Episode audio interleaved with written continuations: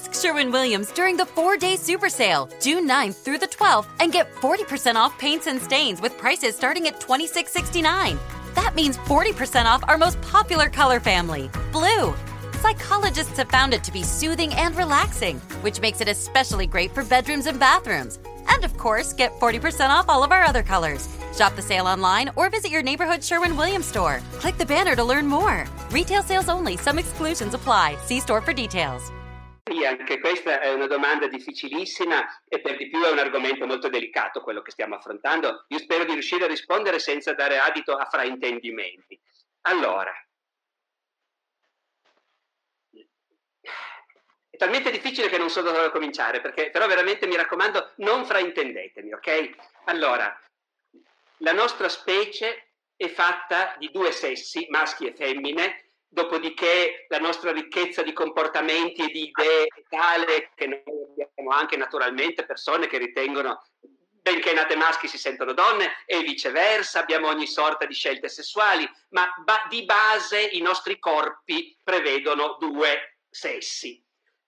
Questi due sessi hanno alcune funzioni biologiche diverse e questo è un dato di fatto. Quasi tutte le società umane sono partite dall'idea che siccome ci sono due sessi che fanno alcune cose diverse, e allora devono fare tutte le cose diverse. Sembrava naturale a tutti. Società estremamente sofisticate come quella di Atene o come quella del Medioevo, del Rinascimento, ma anche quella dell'Ottocento più vicino a noi, davano assolutamente per scontato che noi siamo divisi in due sessi con compiti diversi. Noi siamo la prima società, noi dico noi eredi del Novecento, la società occidentale del Novecento, che è uscita dalle lotte per il voto alle donne e poi dalle lotte perché le donne potessero appunto accedere a tutti i mestieri, a tutte le professioni, alla politica. Noi siamo la prima società nella storia che ha fatto questo esperimento pazzesco di dire: anche se siamo diversi come corpi, maschi e femmine, saremo tutti più felici se potremmo fare tutte le stesse cose. Il che vuol dire soprattutto che le donne devono poter essere presidente della Repubblica e giudice, magistrato, militare, guidare i carri armati e gli aeroplani, e vuol dire anche, ma su questo si insiste meno, però c'è anche questo, che anche i maschi devono poter godere la gioia di allevare i bambini, vivere con i bambini a diretto contatto, non possono portarli nella pancia, ma possono condividere l'esperienza della gravidanza e del parto e poi dell'allevamento dei bambini. Questa cosa, sul piano teorico, noi l'abbiamo realizzata abbastanza pienamente. Sul piano teorico non c'è assolutamente più niente che impedisce alle donne di arrivare a qualunque posizione, e infatti ci sono esempi di donne che sono arrivate a qualunque posizione immaginabile. Ci sono esempi di donne primo ministro e così via. Dopodiché noi sappiamo tutti che in realtà la disuguaglianza permane, nel senso che una donna può diventare rettore di università, ma i rettori sono però al 90% maschi. Una donna può diventare capitano d'industria, presidente di una grande azienda, ma le donne sono una minoranza fra i dirigenti delle aziende. Allora, a questo punto noi, e qui diventa la parte più delicata del mio discorso, su cui spero di non essere frainteso, è bene che noi riflettiamo sulle cause di questo. E mentre in alcuni ambiti le cause sono evidenti e si tratta solo di lottare ancora, per esempio il fatto che a parità di lavoro le donne spesso sono pagate meno è chiaramente soltanto un residuo di una vecchia abitudine. E una volta era normale, era ovvio, se tu vedi, io mi occupo di storia medievale, ci sono i conti delle castellanie, i salari dei braccianti e l'uomo guadagna un soldo al giorno e la donna mezzo. Ovvio, perché tutti pensano che la donna è più debole, il suo lavoro conta meno. Ecco, allora lì siamo di fronte a qualche cosa che è un residuo del passato e che si può eliminare. Io però mi chiedo se nel combattere questa lotta, che è giusta, perché davvero porta, secondo me, nell'insieme più felicità a tutti, per cui le donne possono arrivare a fare qualunque cosa esattamente come gli uomini, non abbiamo però un po' trascurato il continuare a interrogarci sulla differenza. È logico, perché nel momento in cui dici l'uomo e la donna possono fare le stesse cose, non sembra giusto star lì a interrogarci, ma in realtà in cosa sono diversi però. Però io credo che uomini e donne abbiano alcune differenze di fondo, di sensibilità, di comportamento, di predisposizioni che non sono generalizzabili, non nel senso che tutte le donne sono più sensibili dei maschi, però mediamente alcune differenze si presentano statisticamente con una certa frequenza. E io mi chiedo se il fatto che ci siano poche donne in politica, poche donne alla guida delle imprese e così via, dipenda solo dal fatto che i maschietti fanno opposizione, le ostacolano, non le vogliono promuovere, o non dipenda anche dal fatto che per avere successo in ambiti competitivi, per esempio, sono utili qualità che statisticamente hanno di più gli uomini. Sicurezza di sé, aggressività e così via. Mi piacerebbe saperlo, ecco, mi piacerebbe che si riflettesse su questo. Non certo per arrivare a dire, ah vabbè, per comandare bisogna essere aggressivi, quindi devono farlo solo gli uomini. No, però vorrei sapere se il fatto che gli elettrauti sono tutti maschi dipende da una discriminazione o se invece non c'è qualche maggiore inclinazione maschile per certi lavori. Non lo so. Questa è la parte che, come vi dicevo, non voglio che sia fraintesa. Non si tratta in nessun modo di dire abbiamo esagerato con questa uguaglianza. No.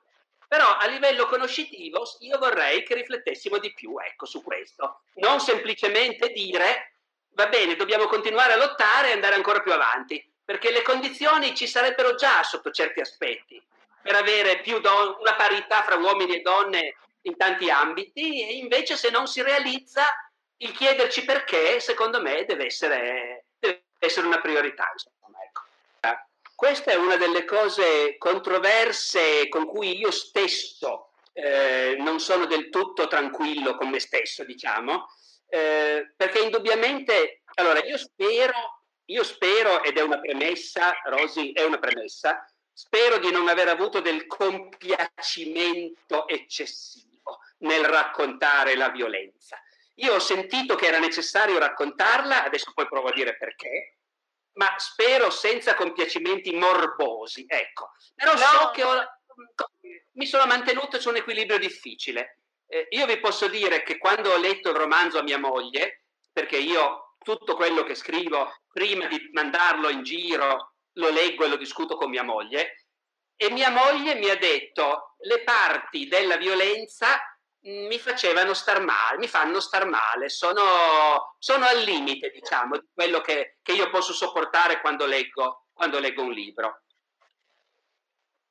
Allora, il discorso che la tragedia greca raccontava, beh, anch'io ho raccontato naturalmente, ma la tragedia greca non metteva in scena, certo, ma quelle sono le convenzioni, diciamo così, di ogni genere letterario. Noi oggi nella nostra letteratura, come nel nostro cinema, non abbiamo più dei limiti e spetta alla sensibilità dell'autore decidere fin dove spingersi. Io, come ho detto all'inizio, nel raccontare questa storia, e vi posso assicurare che mi sono divertito 1000 volte di più a scrivere i capitoli della Lisistrata che non a scrivere i capitoli della violenza sessuale, però avevo deciso di liberarmi da questo fagotto che mi portavo dietro fin dall'adolescenza, cioè appunto il ricordo della violenza del Circeo.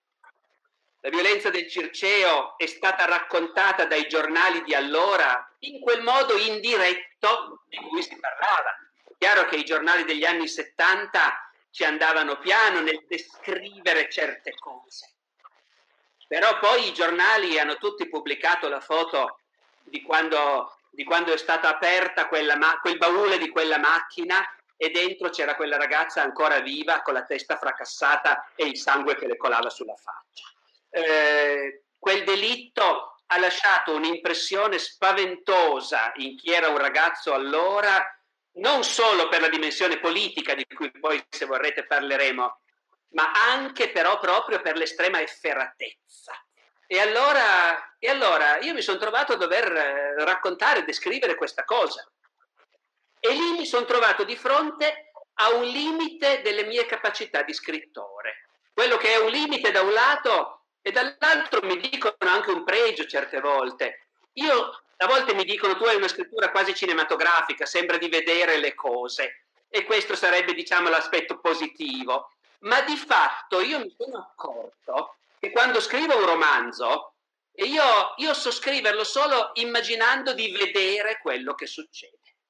Io faccio fatica a entrare nella testa dei personaggi, a costruire soltanto qualche cosa in base al flusso di coscienza. A scuola vi avranno raccontato e vi racconteranno ancora di come il grande romanzo del Novecento è tutto basato invece sullo stream of consciousness, sul flusso di coscienza, sulla capacità di mettersi dentro la testa di una persona e dare un senso alle mille idee, mille pensieri, mille immagini che tutti abbiamo dentro la testa, no? Io questo non lo faccio, non lo so fare. Io so raccontare di persone che si muovono, fanno dei gesti, fanno delle cose. E facendo quello cerco anche, ovviamente, di raccontare cosa hanno dentro, cosa provano, cosa pensano. Però devo anche vederli che fanno delle cose. E io mi sono reso conto che non ero capace di rendere l'orrore di questa vicenda senza descriverla graficamente. Così come poi non sono stato capace, ma lì o meno complessi, di raccontare il finale in cui Andromaca schiaccia i tre ragazzi. Anche quello io ho avuto bisogno di raccontarlo gestualmente, gesto per gesto, che cosa fa lei. Lì mi sentivo meno in colpa, devo dire, ecco, ma però comunque anche lì non sapevo farlo diversamente. E quindi appunto l'ho fatto, e poi mi sono trovato ad aver scritto un romanzo per il quale ogni volta che una donna mi dice "l'ho letto", mi viene un po' di tremarella, perché temo che appunto quelle scene l'abbiano potuta respingere. Così come quando mi capita che sono in giro, una volta prima dell'epidemia naturalmente, a un festival, e c'è un banchetto con i miei libri e le persone li comprano, vengono a farseli firmare. Ogni tanto arriva una mamma e mi dice, mi fa vedere Le Ateniesi, mi dice: "L'ho comprato per mia figlia". Io a quel punto non riesco a non dirle: "Lo legga prima lei, signora", perché ci sono delle scene che non sono sicuro che sia giusto che una mamma le faccia leggere a sua figlia senza averlo deciso, diciamo, a ragion veduta. Se lo sto dicendo male, non è questione di mamme e di figlie, ma in genere della sensibilità di chi si trova a leggere quelle scene. With the Lucky Lands Sluts, you can get lucky just about anywhere. This is your captain speaking. We've got clear runway and the weather's fine, but we're just going to circle up here a while and get lucky. No, nothing like that. It's just these cash prizes add up quick. So I suggest you sit back, keep your tray table upright, and start getting lucky. Play for free at LuckyLandslots.com. Are you feeling lucky? No purchase necessary. Void where prohibited by law. 18+ terms and conditions apply. See website for details. Leftovers. Or... the DMV. Number 97. Or... house cleaning. Or... Chumba Casino always brings the fun. Play over 100 different games online for free from anywhere. You could redeem some serious prizes. ChumbaCasino.com. Live the Chumba life. No purchase necessary. Void where prohibited by law. 18+ terms and conditions apply. See website for details.